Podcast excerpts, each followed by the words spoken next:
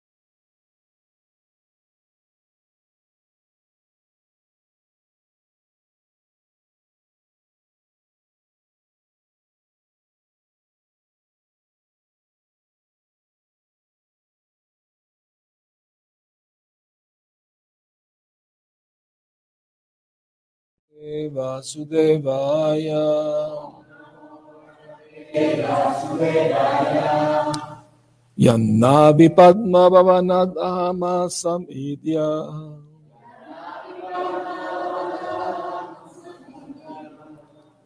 Lokatrayo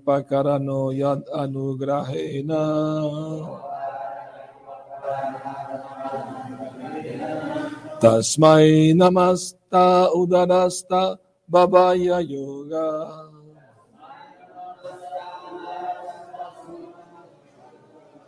Nidravasana Vikasam Nanilekshanaya.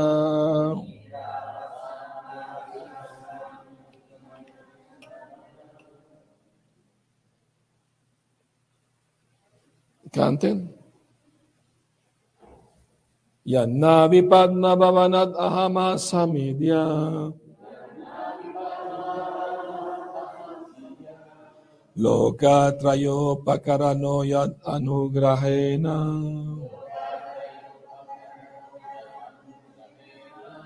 Tasmai Namasta Udarasta Bhavaya Yoga. Nidravasana Vikasam Nalinek Shanaya.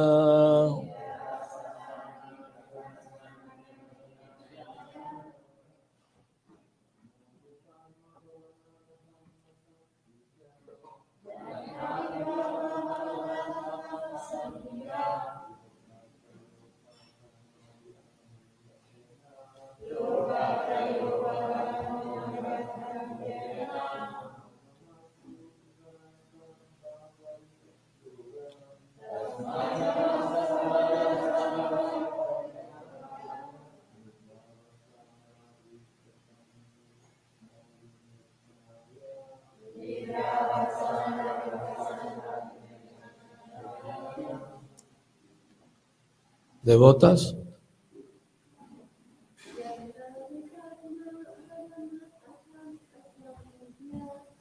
Navi Padma Bhavanadama Samidya.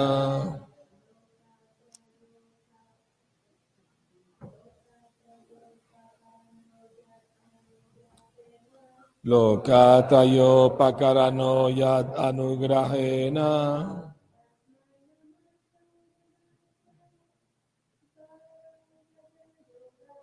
Tasmai namasta udarasta babaya yoga.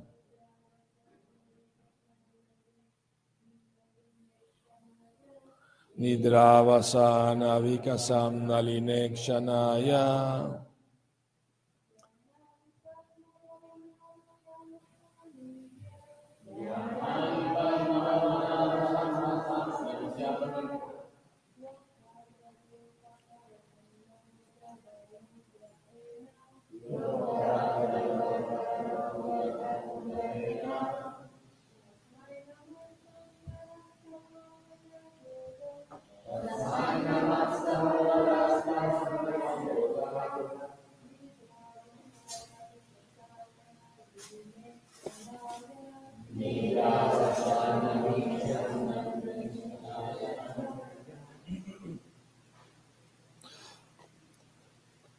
Yad, cuyo, Navi, ombligo, Padma, loto, Babanat, de la casa de, Aham, yo, Asam, me manifesté, y dia, oh tú el adorable, lo que atraía los tres mundos.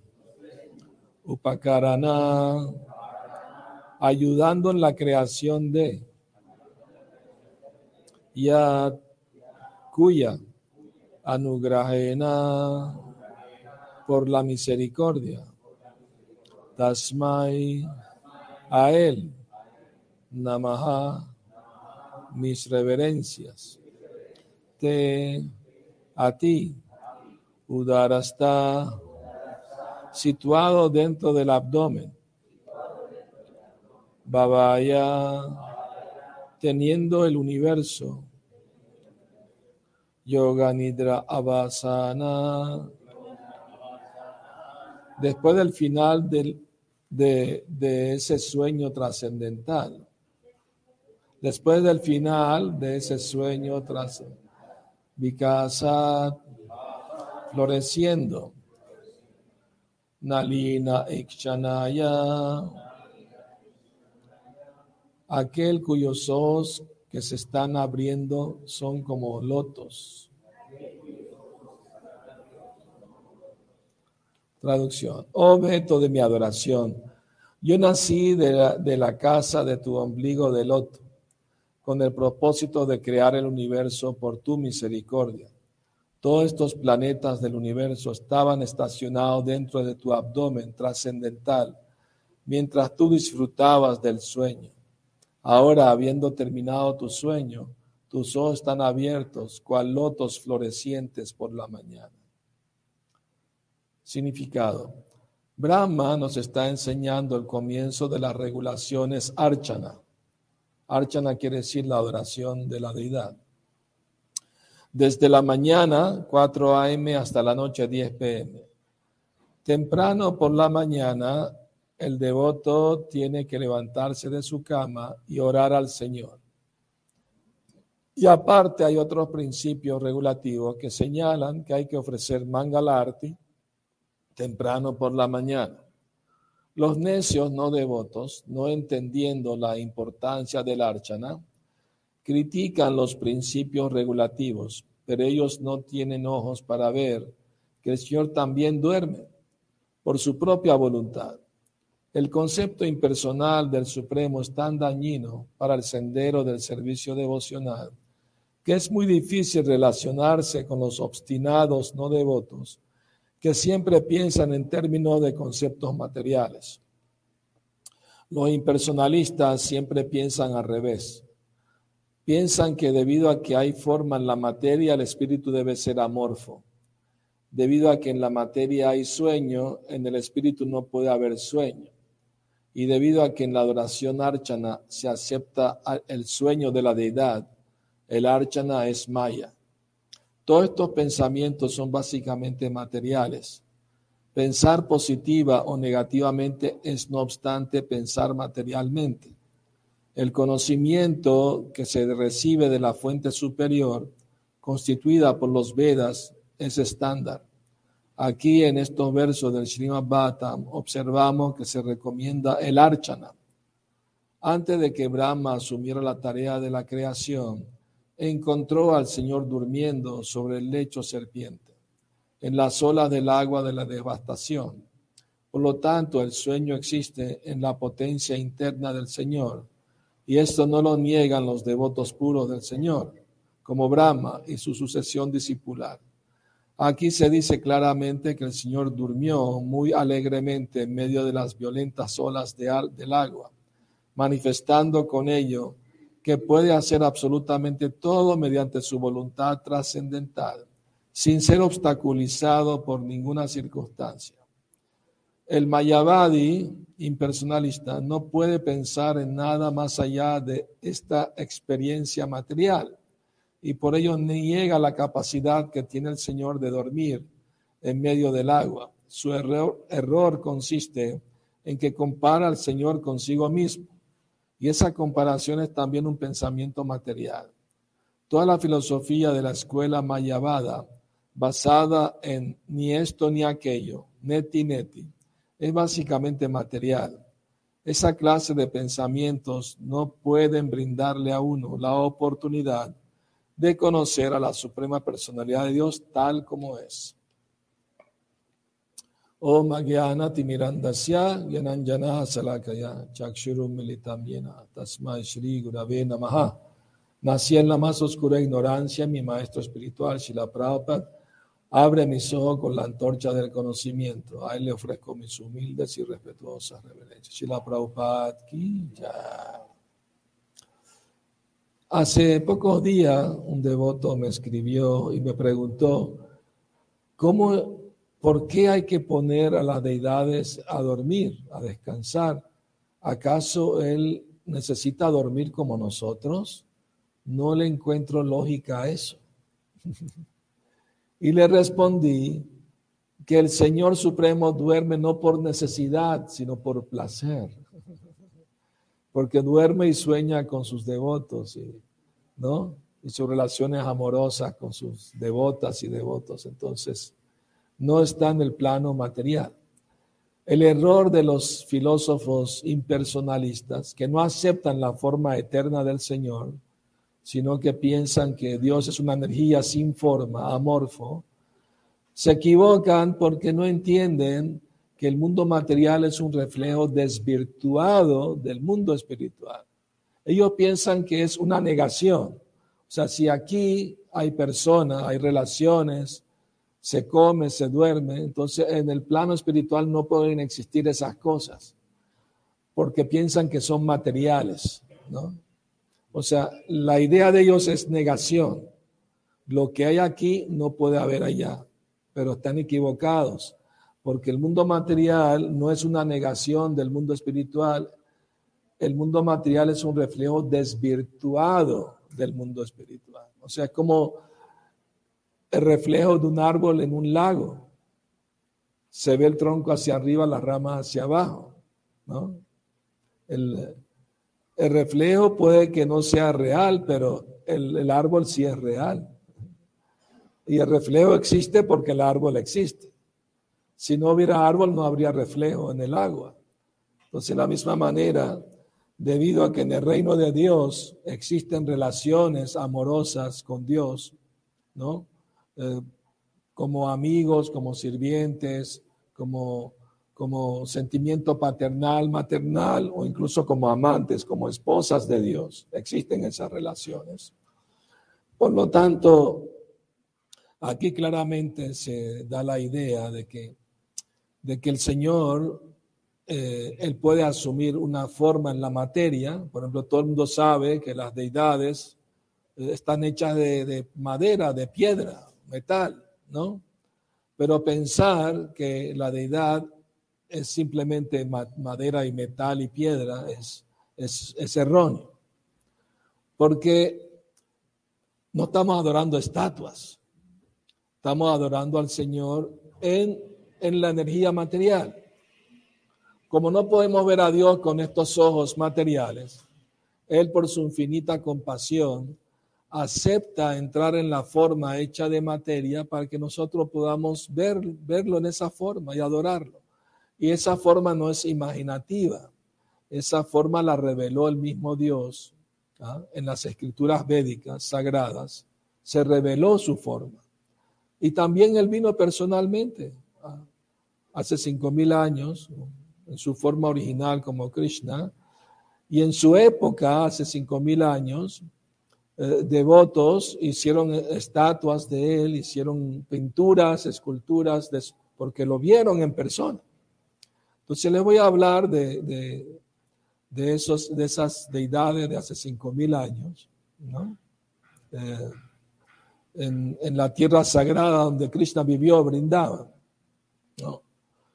Eh, el bisnieto de Krishna, se llamaba Vajranava, él eh, recibió toda la tierra, Brajamandala, de Maharaj Janamejaya, el hijo de Maharaj Parikshit, le entregó a él eh, toda esa tierra donde Krishna vivió en su infancia, y entonces él la repobló, porque Krishna cuando se fue de este mundo a su reino eterno, se llevó a todos con él, ¿no? En sus propios cuerpos, en sus propios cuerpos ascendieron al reino de Dios, ¿no? Quiere decir que sus cuerpos se espiritualizaron. Dios mismo tiene un cuerpo espiritual, eterno, ¿no?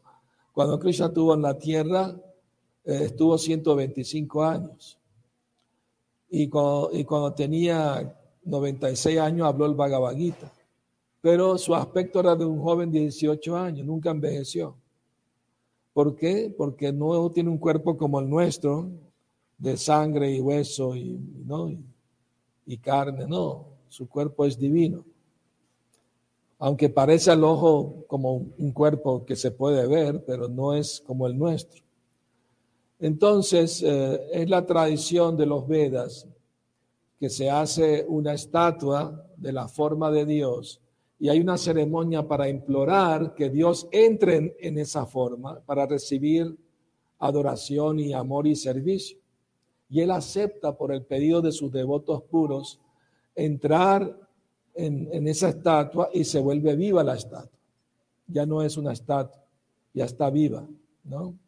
Y hay historias que corroboran eso. Yo he tenido incluso experiencias personales de, esto. Les voy a contar algunas anécdotas que comprueban esto. Entonces el bisnieto de Krishna, Vajranava, eh, consultó con las últimas dos personas que habían visto a Krishna personalmente para hacer sus estatuas o deidades. Nosotros le llamamos deidades, no, no estatuas. Entonces eh, eran Uttara, la mamá de Maharaj Parikshit, y el primo de Krishna, Uddhava. Entonces ellos le indicaron cómo era la forma de Krishna y de acuerdo a eso él mandó a Vishvakarma, el arquitecto de los a hacer esas esculturas. Hizo tres principales. Hubo más, por supuesto, pero hizo tres principales. Y recibieron el nombre Madan Mohan, Govinda y Gopinath. Madan Mohan quiere decir aquel que es tan hermoso que atrae a miles de cupidos. Govinda es un nombre de Krishna, quiere decir aquel que da placer espiritual, divino, a los sentidos, a la tierra y a las vacas. Y Gopinath significa eh, el señor de las gopis. Las gopis eran las devotas más elevadas en amor a Dios, las más que son amantes de Dios. Entonces, eh, después de hacer esas tres deidades, pidió a Uttara y, Udava que las vieran y dieran su, su opinión, si quedaron bien. Ellos estaban muy complacidos, dijeron sí, quedaron muy, muy bonitas las deidades. Pero él insistió, pero ¿cuál de ellas se parece más a Krishna? Entonces ellos le dijeron que Madame Mohan es igualito a Krishna de los pies a la cintura. Y que eh, Gopinath tiene la cintura delgada y el pecho amplio como luchador, como Krishna. Y que Govindaji tiene el mismo rostro redondo como luna de, Krishna. Así que Krishna apareció en las tres deidades. y, y, se dice entre los devotos en la India que si uno visita esos tres templos el mismo día, ese día vio a Cristo. Yo hice eso. Oh, fui con devotos, claro, hay distancia larga, hay que ir en, carro, ¿no? Pero fue una muy bonita experiencia. Ahora bien, esas deidades con el tiempo se olvidó dónde estaban porque pasaron miles de años. Pero cuando estaban los seis Goswami en Brindavan, eh, se les reveló en, en sueños dónde estaban esas deidades y las volvieron a, adorar de nuevo, hicieron templos, construyeron templos para adorarlas. Eso fue hace, hace 500 años, un poco más de 500 años. Entonces se restauró la, la adoración de esas deidades, ¿no? Pero más adelante había gobierno musulmán y, un gobernante se llama Aurangzeb, que era muy cruel con los hindúes, mataba gente, era muy cruel, destruía templos y todo. Entonces, por proteger a las deidades, fueron llevadas de Brindavan, la tierra de Krishna, a, una ciudad que se llama Jaipur. ¿no? Y ahí estaba gobernando un rey, un gran devoto, se llamaba Maharaj Jai Singh y él tenía muy buenas relaciones con los musulmanes y los respetaban mucho.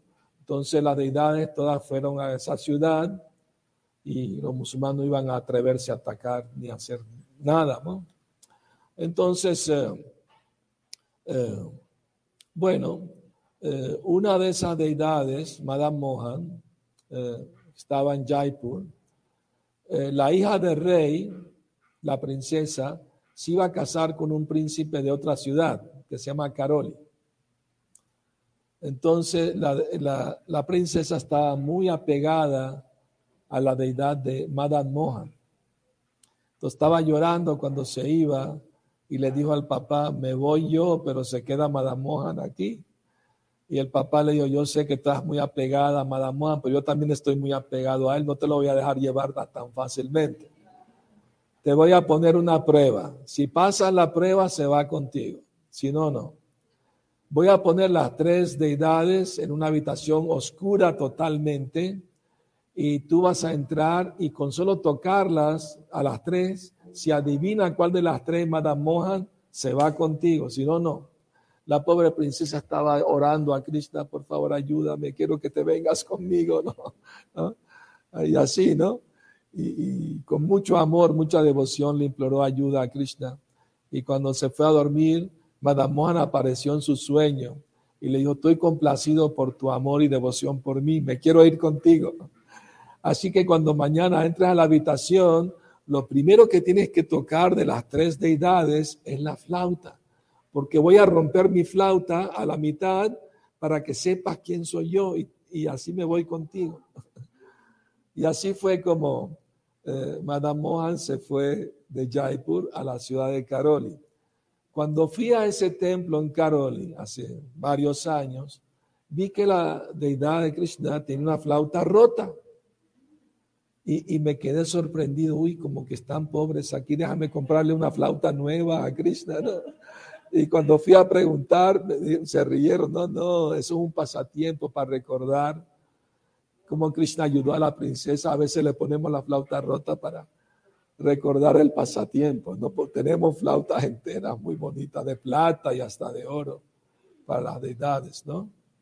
Entonces, bueno, eh, la otra deidad, Govindaji, que todavía está en Jaipur, toda la ciudad va todas las mañanas, es increíble, yo he ido en la mañana a las cuatro y media y está lleno de miles de personas.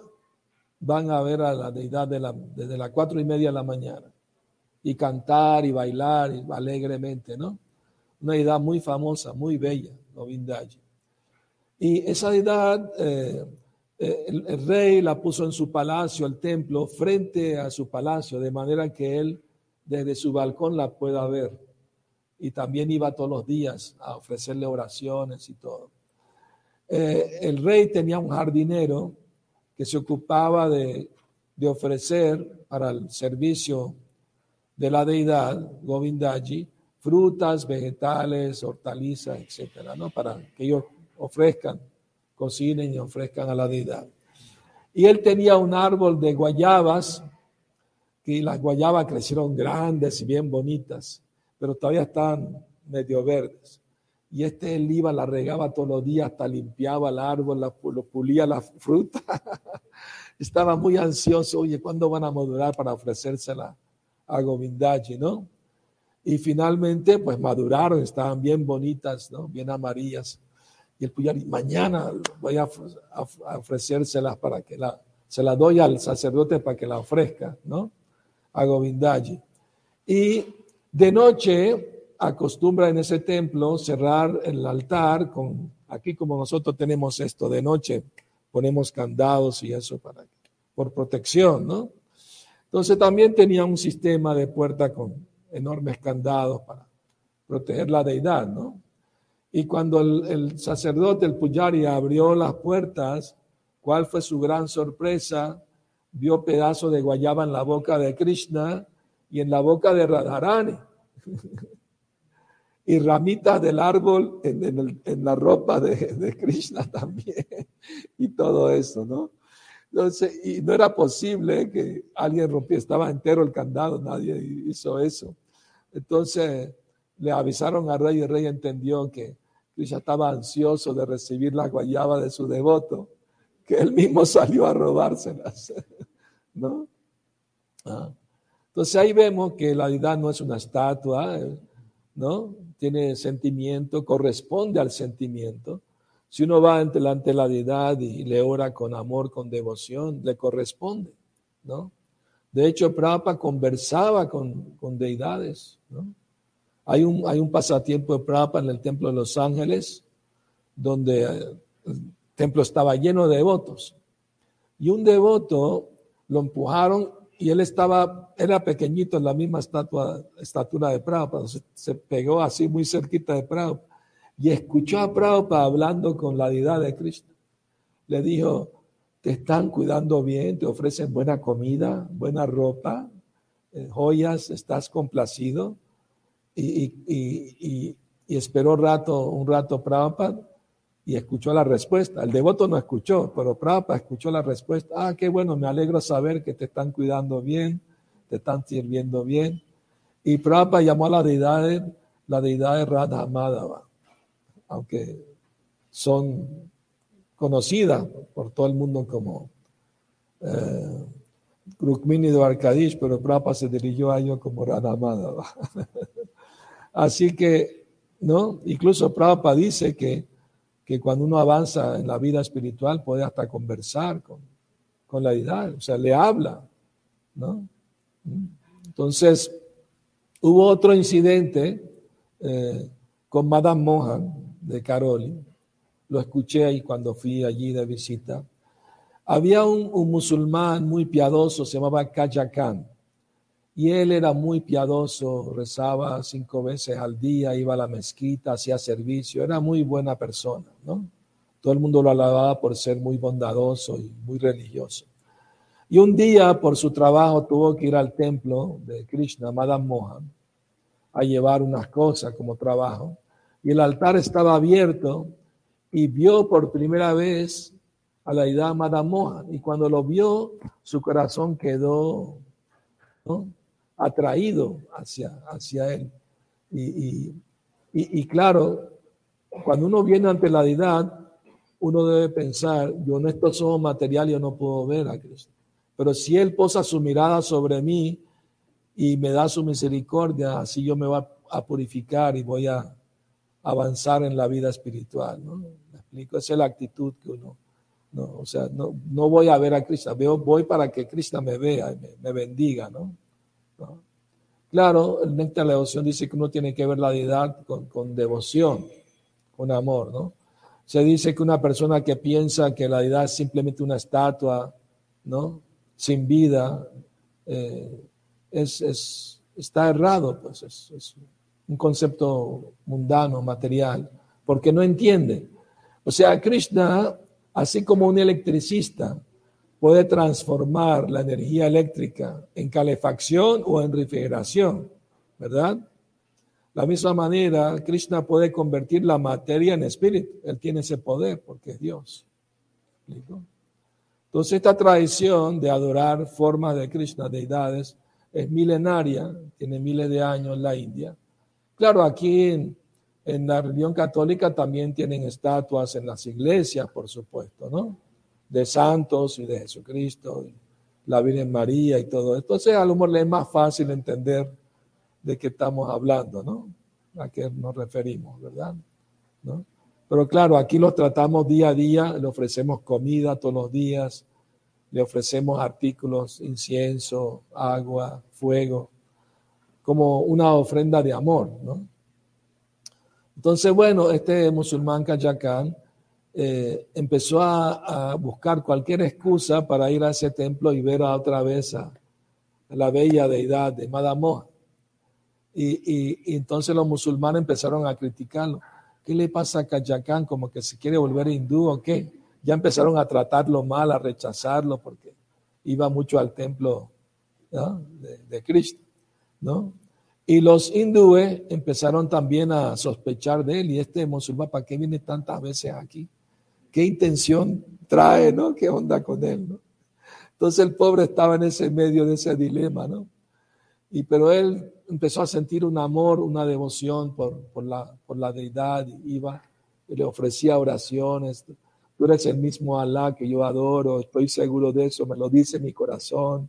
Y así estaba, ¿no? Enamorado, pues, de Krishna, ¿no? Un día Krishna se le apareció en el sueño, Madame Mohan, la deidad, y le dijo, Madame Mohan, eh, es época de mandarinas y me apetece comer mandarinas.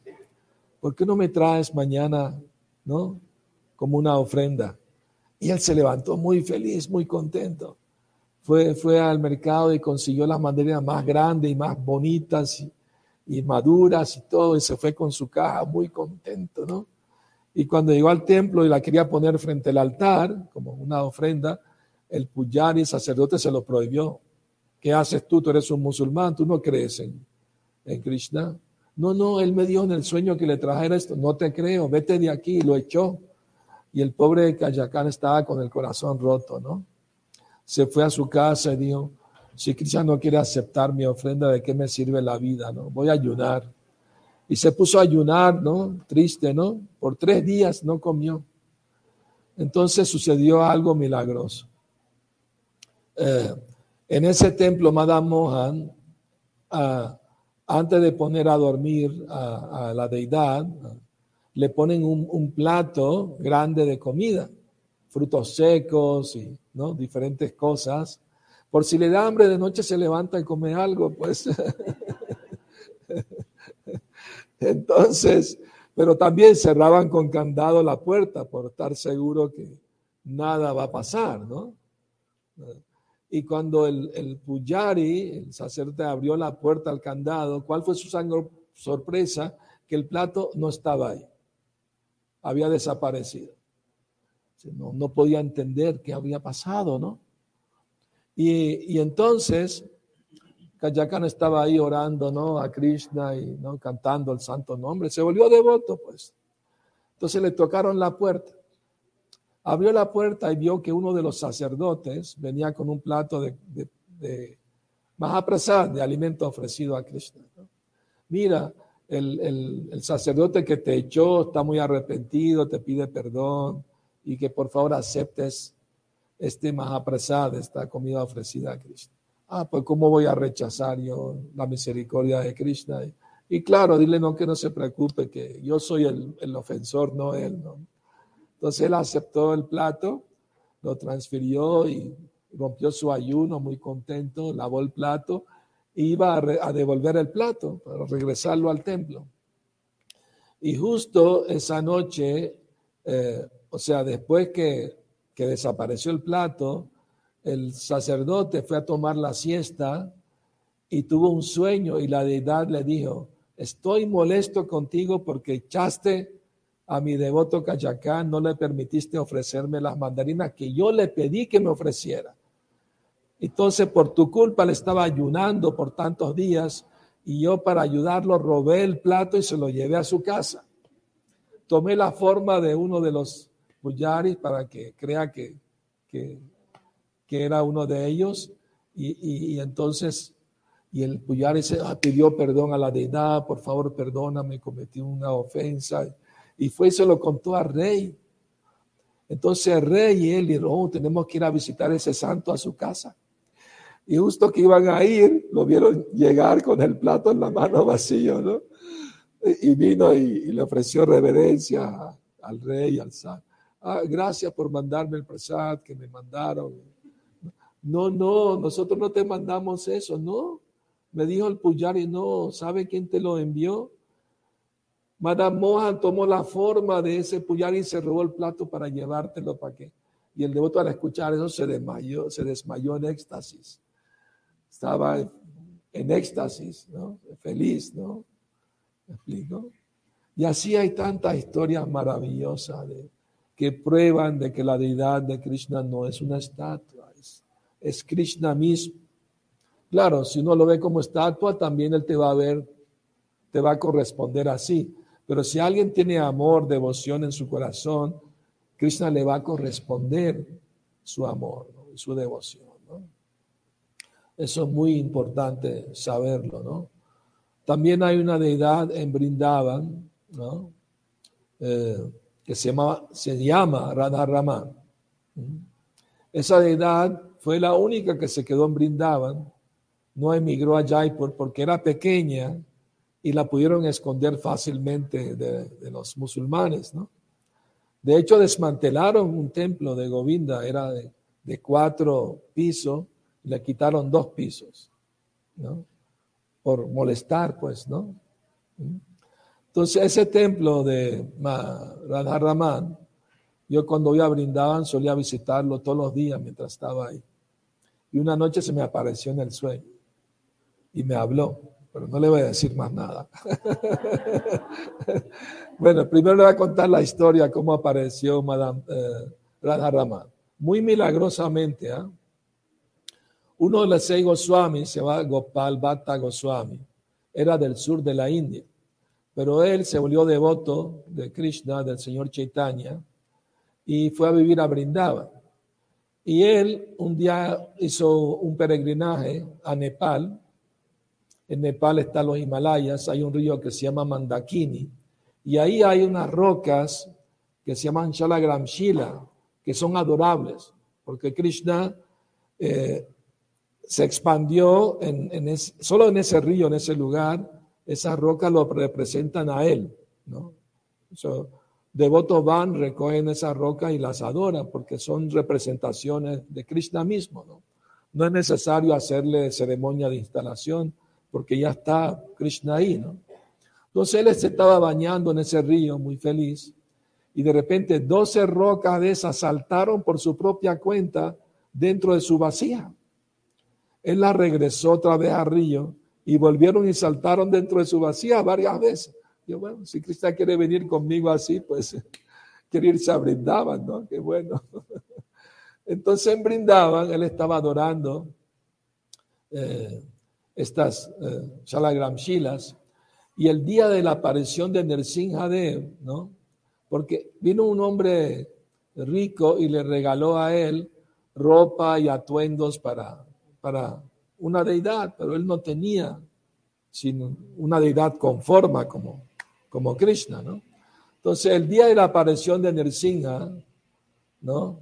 Un avatar de Krishna, él estaba orando, mi Señor, así como apareciste del pilar para proteger a tu devoto Prelad, por favor, sé tan bondadoso y aparece de una de estas rocas, Shalagram Shila, para poder vestirte y adorarte como, debe ser. Y así imploró, lloró y con mucho amor y devoción y, quedó dormido. Cuando se levantó, una de las rocas se había esculpido a sí misma en la forma de Krishna, tocando la flauta. Se esculpió a sí misma milagrosamente, y, así como de este tamaño. Ah, entonces, él llamó a todos los devotos de Brindaban, a los vengan a ver el milagro que hizo Krishna. Todos estaban fascinados, ¿no? ¿Ah? Entonces, eh, entonces, eh, eh, Sanatan Goswami dijo, pero si tiene los mismos hermosos pies de mi deidad Madamoa, y, Rupa Goswami si tiene el mismo rostro redondo como luna de mi deidad Govinda, ¿no? Y, y, y Madhu Pandi dijo, si tiene el mismo, ya Shishirada Madangopal Ki ya.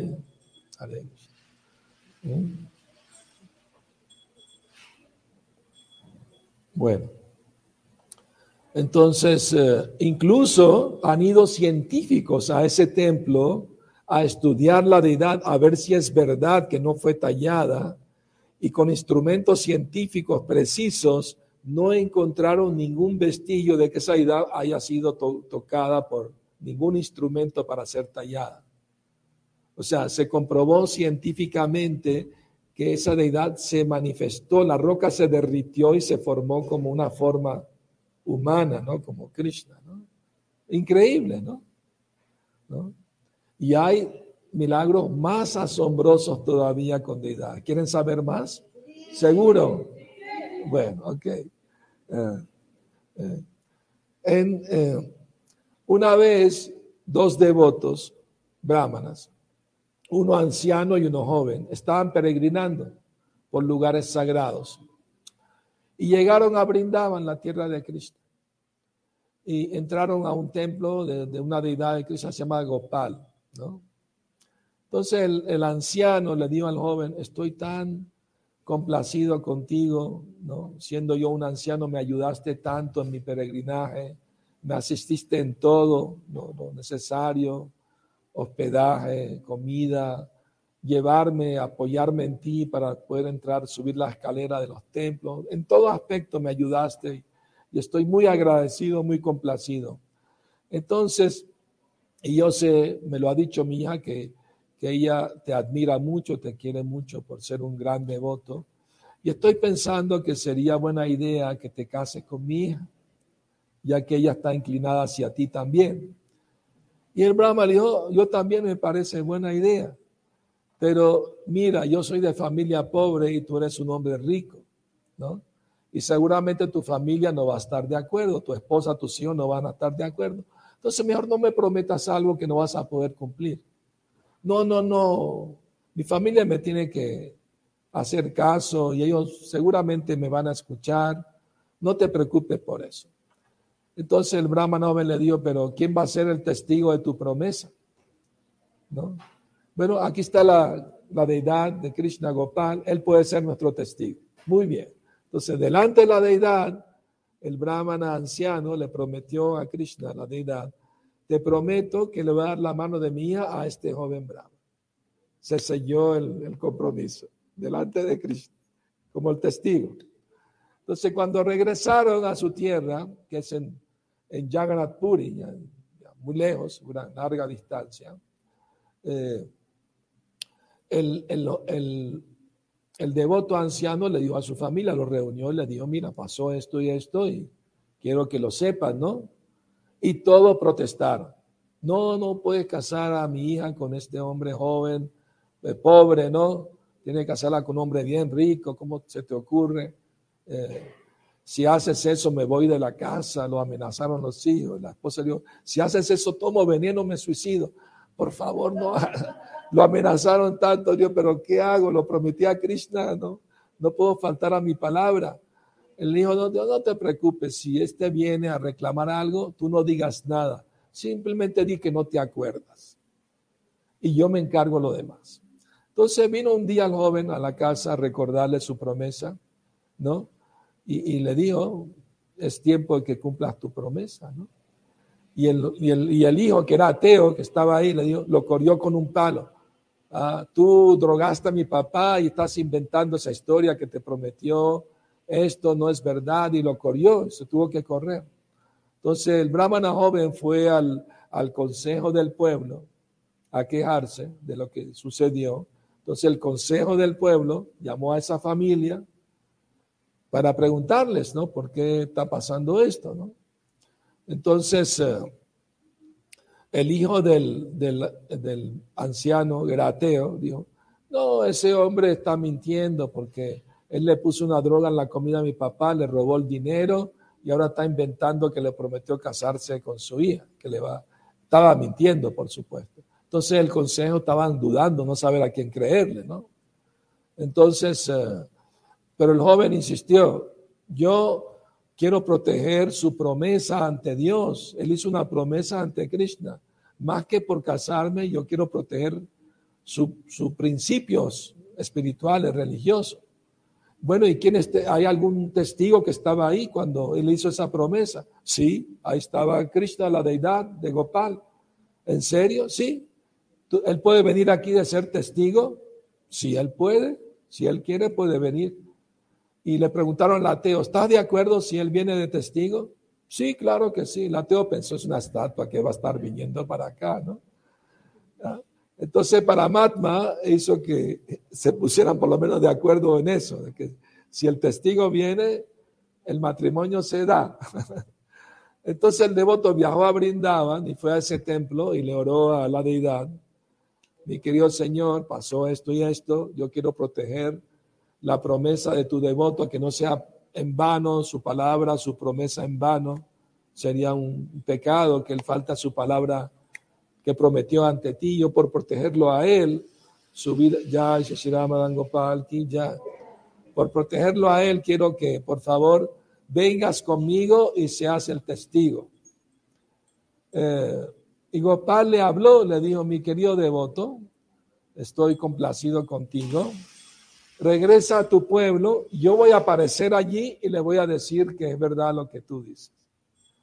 Y el devoto dijo, no, no, si tú apareces y desapareces van a pensar que fue una, alucinación que tuvieron.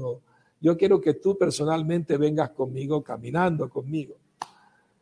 Y, y Gopal le dijo, pero yo nunca he escuchado de deidades que caminan. Y Gopal le dijo, si tú me puedes hablar, también me puedes caminar. Tú no eres una estatua, eres, eres Krishna mismo, el hijo de Nanda Maharaj. Bueno, está bien, ya que tienes una gran fe en mí, te voy a complacer. Ah, pero mientras caminas, vas a escuchar las campanitas tobilleras de mis pies, vas a saber que voy detrás de ti, pero no voltees a mirar. Y todos los días cocíname un kilo de arroz y eso es lo único que voy a comer. ¿no? Yo hice una obra de teatro con ese pasatiempo en España, lo filmaron y todo. Hay un video en YouTube que compartí. Entonces, eh, ya cuando estaba, él, cocinaba todos los días y claro, quizás se comía la mitad y le dejaba la mitad a él también, ¿no? Para que más atrasar, ¿no? Entonces, ya cuando estaban llegando al pueblo, él dejó de escuchar las campanitas. Y se volteó y vio a Krishna arreglándose las campanitas que se le soltaron. Entonces llamó a la gente del pueblo, vinieron todos, ¿no? Y, la deidad les habló, le dijo, sí, es verdad, soy el testigo, y esto pasó, pasó. y todo el mundo estaba en éxtasis, ¿no? La deidad hablando, ¿no? ¿Me explico? Y un hombre rico salió, dijo, yo voy a hacerle un templo aquí a, a Gopal, ¿no? Incluso hay una estación de tren ahí cerca que se llama Shakshi Gopal. Shakshi quiere decir testigo. El testigo Gopal, el nombre cambió de la deidad después de ese pasatiempo. Les cuento una, una cosa muy buena que me pasó con esa deidad. La primera vez que fui a la India fue en 1980, ¿no? Llegué a Jagannath Puri primera vez en medio de un sofocante calor de, de verano, 40 grados a la sombra. Ningún devoto me quiso acompañar a peregrinar porque, oh, es mucho calor. Entonces yo vi eh, una parada de camiones, de autobuses y decía, peregrinaje por todos los templos, pague tanto. Y me subí con puros hindúes al camión lleno de gente. Nos llevaban de templo en templo. Y llegamos a ese templo, Shakshi Gopal. Y entramos allá al templo. Entonces el sacerdote me, llevó delante de la deidad, me dijo, tócale los pies a la deidad, Shakshi Gopal. Pon tu cabeza a sus pies. Me dio hoja de tulasi ofrecidas. Me la comí, me dio dulces también. y me hablaban indio. Le decía, sí, ti que h, ti que h. Me comprendí unas palabritas. unas pocas palabras indias. Y, y, y, fue una experiencia muy increíble, muy bonita. La deidad tamaño natural, grande. Y después de dos años, en 1982, regresé con devotos occidentales a visitar ese templo y nos dieron, no, aquí no se permite la entrada de occidentales, solamente hindúes. Pero yo entré aquí hace dos años, ah, tuviste suerte, porque normalmente no, no se puede. Y es bueno que, bueno que Sashi Gopal me dio la misericordia, ¿no? Bueno, entonces, eh, como dice que es un conversatorio, me gustaría escuchar también de ustedes. Tenemos que hablar, conversar un poco. Si tienen alguna pregunta, algún comentario, ¿no? Pueden hacerlo. Sí.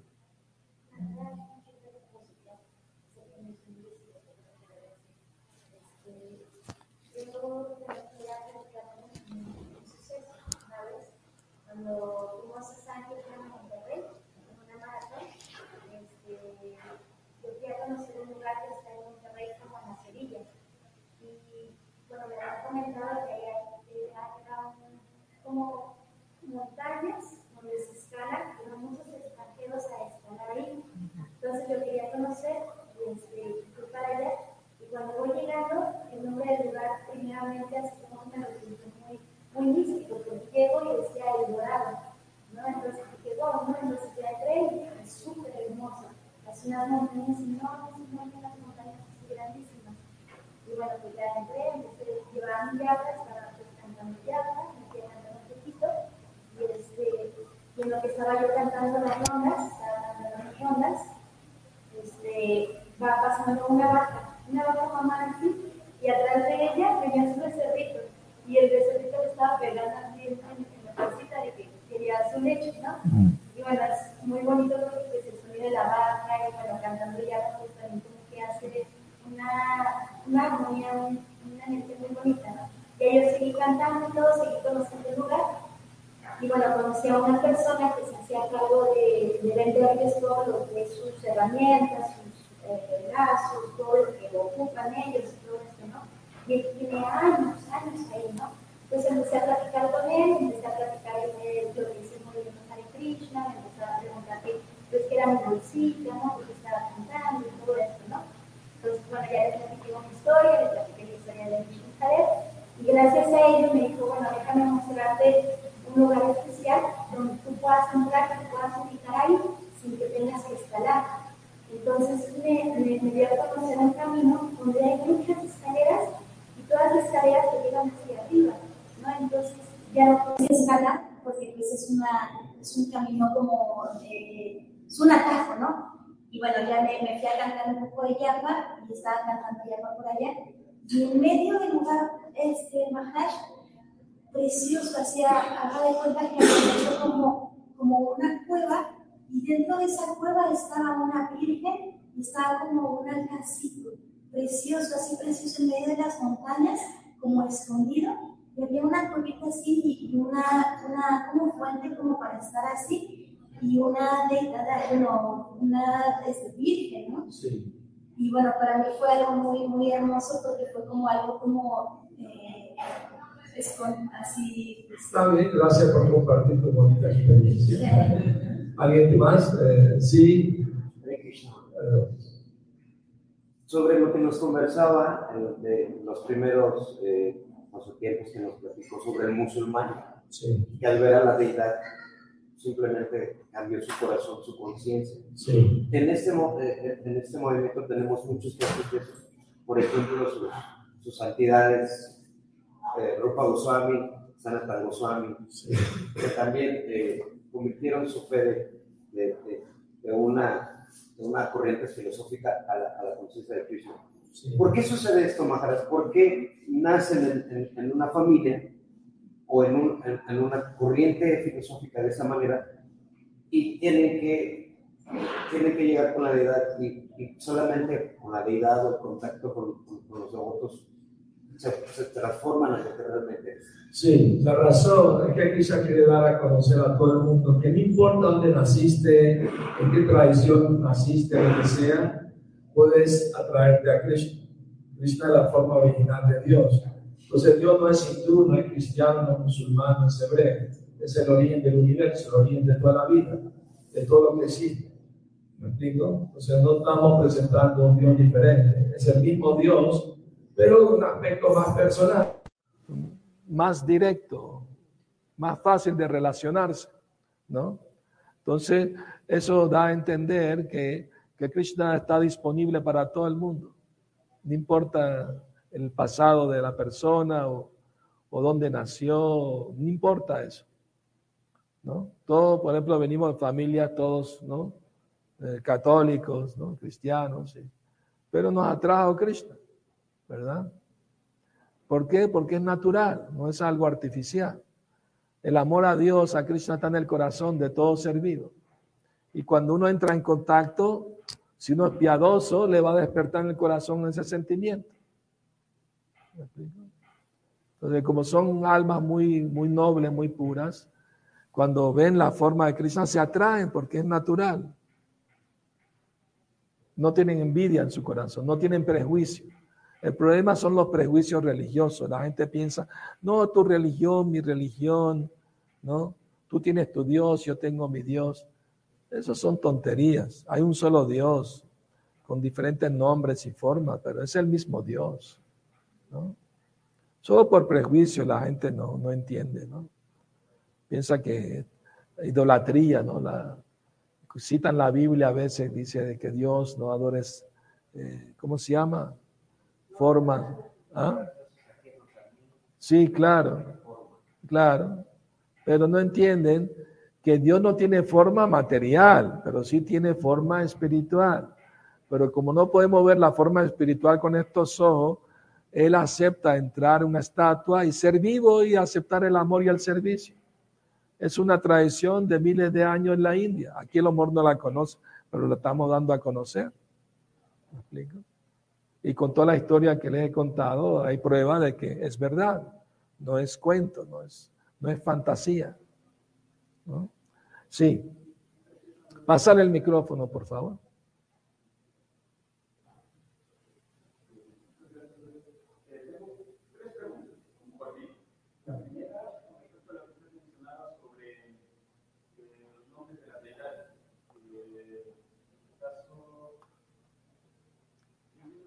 Manmohan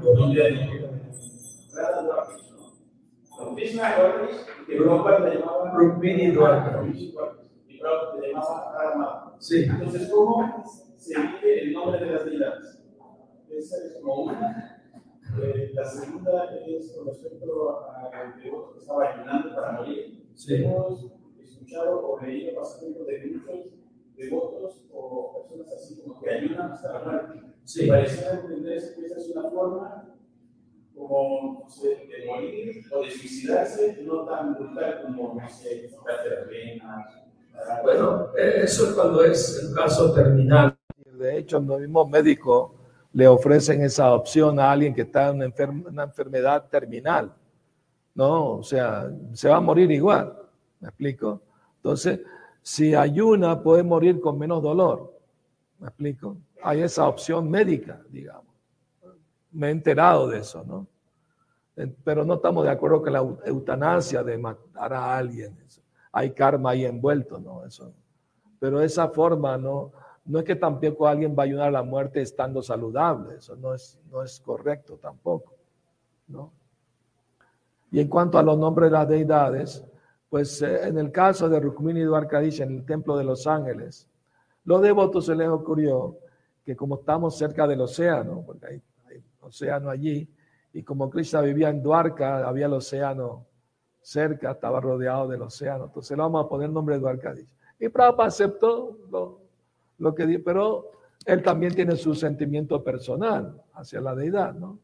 O sea, no se lo reveló a todo el mundo. Ese devoto tuvo la suerte que estaba muy cerquita y lo escuchó. ¿Me explico?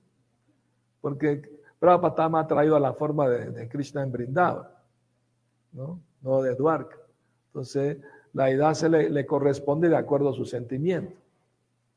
Por ejemplo, hay un pasatiempo en Chaitanya Mahaprabhu de la deidad. ¿Quieren oírlo? Eh, cuando el señor Jagannath por dos semanas se ausenta, porque supuestamente lo bañaron y le dio resfriado, es un pasatiempo también. Entonces, eh, Chaitanya Mahaprabhu añoraba ver al Señor. Entonces, él iba a visitar un templo que estaba en las afueras de Jagannath Puri. ¿Se acuerdan alguien el nombre del templo, de la deidad? Alarnatia, ¿no? Pero eh, él iba a ese templo cuando sentía la separación de Jagannath. De hecho, cuando el señor Chaitanya iba a ver a Jagannath, Jagannath le mostraba su forma de Krishna tocando la flauta. Los demás veían solo Jagannath, pero él veía a Krishna tocando la flauta. Entonces, en ese templo de Alarnath, la deidad tiene, es, es, Narayana, es de cuatro brazos, tiene caracola, disco, flor de loto, la masa, ¿no? Pero la pregunta es, y el señor Chaitanya daba reverencia a la deidad, ¿no? Como una vara. Y yo fui a ese templo y, se ve la forma del cuerpo del señor Chaitanya en la roca que se derritió cuando él se postró ante la deidad. El calor del amor, la devoción en su corazón hizo que la roca se derritiera y quedó su forma plasmada en la roca. Increíble. Entonces, eh, la razón que él iba a ese templo, porque se añoraba a Krishna, porque iba a ver la forma de cuatro manos de Narayana, que es otra forma de Krishna. Eh, la razón es que él, la deidad le mostraba su forma a él de Krishna, tocando la flauta. Eh, porque él se acordó de un pasatiempo, el señor Chaitanya, que cuando Krishna estaba jugando bromeando con la gopia, escondiéndose de ella, que lo andaban buscando, él para eh, bromear con ella se sentó en una roca y manifestó cuatro, cuatro brazos. Y cuando lo vieron, ah, el señor Narayan, nuestra reverencia, ¿ha visto a pasar a Krishna por aquí? Sí, sí, se fue por allí. todas se fueron por allí menos Radharani. Radharani se le quedó mirando con tanto amor y devoción que las dos brazos extra esfumaron. Entonces, así Chaitanya Mahaprabhu veía la deidad de Alarnath, también mostraba dos brazos tocando la flauta. Entonces, de acuerdo al sentimiento, Krishna corresponde. ¿no?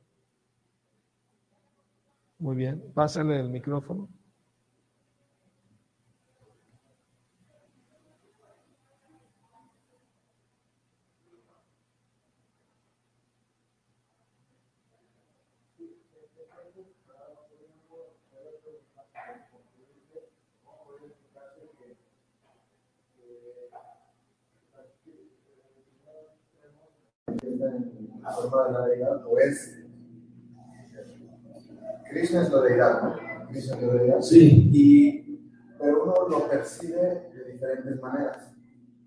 Entonces, por ejemplo, una persona puede ver como una estatua o como algo muy atractivo, o diferentes sentimientos. Entonces, sí.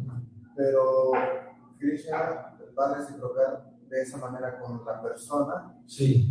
Entonces, eh, cada uno ve una expresión diferente, o sea, ve, cosas diferentes cuando ve la deidad. Sí, Krishna corresponde de acuerdo como se relaciona con él, él les corresponde. O sea, Krishna es recíproco, ¿no? Sí, pero no, no, no, alguien no puede concluir que, por ejemplo, alguien que ve como una estatua, Krishna es una estatua. no, él, él, él, se vuelve indiferente con esa persona. Él le hace creer, sí, soy una estatua, no me muevo. en cambio, el que tiene amor por él lo ve y la persona que lo ve con amor siente que lo está mirando de vuelta. ¿No me entiendes? Entonces sería como un reflejo de nuestra nuestro estado mental, nuestro estado de conciencia, la, la devoción que podamos tener.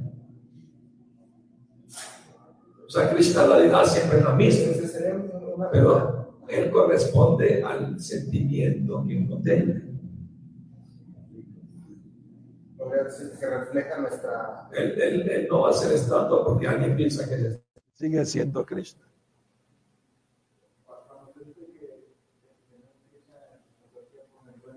sacrificio de Kamsa. Y cada quien lo veía de diferente manera. Sí. Entonces dice que desde los yogis lo veían como Paramatma, Paramatma sí. lo veían como su Sí, sí. Eh, pero claro, pues, quiero, quiero preguntar que los yogis eh, defenderán que vieron a, a. Está, y es correcto, porque Krishna tiene ese aspecto también, pero es un aspecto parcial. Él está en el corazón de todos, es verdad, es cierto. Y si lo ven así, pues está bien. Pero los devotos que son más avanzados lo ven más como amigo, como, ¿no? como hijo, como amante. En otra relación más elevada. Por su amor, su pureza. Pero el, Cristo sí es el mismo. Pero él es raza él, él disfruta de todas las relaciones afectuosas. A él le gusta la variedad. claro. ¿Cuál, ¿Cuál, sería la diferencia entre adorar una deidad instalada o una deidad no instalada? Porque a veces en las casas pues uno tiene una deidad o uno ve una deidad chiquita. Eh, eh, una vez me preguntaron eso mismo. Yo le dije a las personas. Entonces, eh, la instalación depende de tu estado de conciencia, no depende de una ceremonia. ¿Me explico? Prabhupada dijo que delante de Gornitai se hace un kirtan ya están instalados. De hecho, en el templo de Krishna Balaram, Prabhupada dijo, cuando llamó a los brahmanas locales para que hagan la ceremonia de instalación, él dijo, por nosotros hubiera sido suficiente cantar Hare Krishna, ya están instaladas las deidades. Entonces, todo depende de tu estado de conciencia.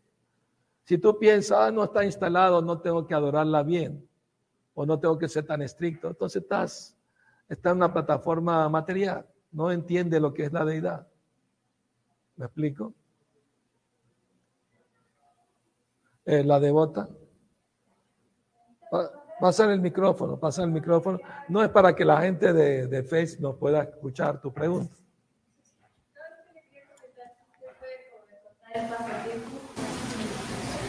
Eh, Hare Krishna Maharaj, ¿usted puede contar el pasatiempo de de la que roba Claro que sí. Pasatiempo también. Es un pasatiempo muy lindo, muy lindo. Porque un gran devoto se llama Madhavendra Puri fue a visitar un templo en el, cerca de Jagannath Puri, un lugar se llama Remuna. Y a ese templo es famoso porque le ofrecen un arroz dulce a la, a la deidad, se llama Gopinath, la deidad. Y, cuando él entró al templo, iban a entrar con el plato para ofrecérselo. Y otro devoto le comentó, ¿sabe que este templo es el único en toda la India donde ofrecen ese arroz dulce tan especial, tan aromático, con especies muy especiales para y él dijo, uy, me gustaría probarlo para ofrecérselo a mi deidad en Brindavan Gopal. Pero él pensó, uy, lo, deseé probarlo antes que lo ofrezcan a Krishna, cometió una ofensa y le dio mucha vergüenza, se fue del templo, ayunó todo el día cantando a Hare Krishna en un bosquecito por ahí, ¿no? En la noche eh, eh, se le apareció en el sueño la deidad al sacerdote, el Punyar le dijo, eh, Yo robé un pote de arroz dulce y lo escondí tras la cortina para que se lo lleve a mi devoto Madhavendra Puri que está ayunando. ¿No? Por favor, levántate y llévaselo de una vez. Entonces el, el, encontró el, pote escondido tras la cortina en el altar y se fue eh, feliz corriendo. Madhavendra Puri, qué afortunado eres. ¿Ah? Gopinath robó este arroz dulce para ti, tómalo. Y, y Puri estaba en éxtasis, ¿no? Krishna eh, robó para, para mí. Entonces se tomó el arroz dulce, estaba ayunando todo el día y rompió el tarro de barro en pedacitos y se lo ató a una tela y todos los días se comió un pedacito del barro para recordar la misericordia de Krishna hacia él. Y desde entonces el nombre de la edad cambió de Gopinath a Kir Chora Gopinath. Gopinath el ladrón de arroz dulce. Fui a ese templo más de una ocasión. Muy bonito, muy bonito. ¿Ah? ¿Alguna última pregunta, comentarios? Sí. Pasa el micrófono, por favor.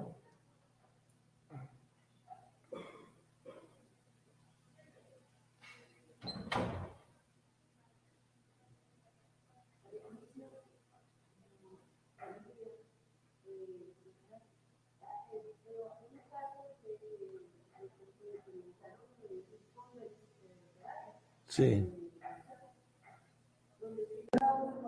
A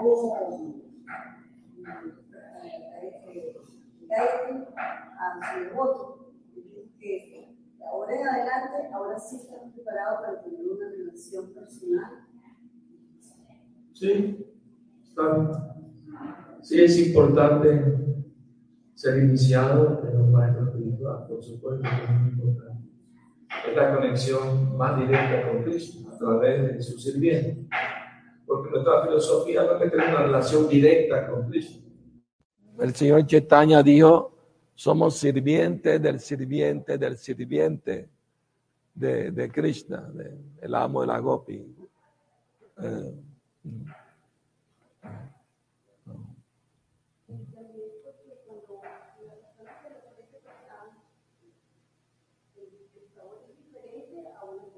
Sí, yo me acuerdo en el templo de Caracas, la gente que iba a visitar el templo salía muy contentos. Y algunos preguntaban, ¿qué le echan usted a la comida? Que uno se siente muy contento después que se come esa comida. No le ponen algo raro, no, no. Le digo, no, ponemos amor y devoción. Muy bien. Eh, ¿Hay alguien a comentarios? Ah, muy bien. Bueno, eh, entonces, sí, eh, Angie, pasar el micrófono a Angie, por favor.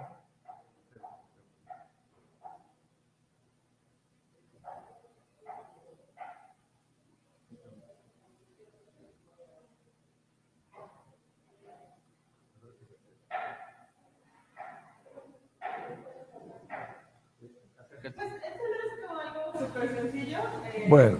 Eh, bueno, eh, yo cada que vengo a, a la vida, lo veo y estoy como, como a la mitad. Digo, me está viendo, me está viendo. No sé, mi hermana está acá o mi está allá. No, me está viendo a mí directamente. Los puede ver a todos al mismo tiempo. De hecho, Krishna que puede cerrar los ojos y verte con las manos. Porque él puede intercambiar sus sentidos también. Él no es como nosotros, él es, él es Dios. Él puede hacer lo que él quiere con ver la comida la saborea, ¿no? Me explico. ¿Ah? Hay de hecho historia de pasatiempo, le voy a contar este pasatiempo, de un gran devoto, Shivananda Sena. ¿ah? Eh, iba a ir de viaje y le dijo al hijo, un hijo de 10 años, le por favor, ofrece la comida ¿no? a la deidad, a la Krishna, y asegúrate que se ofrezca, lo, acepte bien. Sí, sí.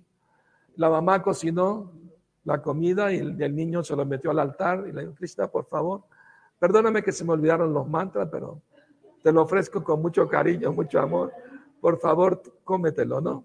Y el niño salió y esperó unos 20 minutos y entró y vio que la comida estaba igualita.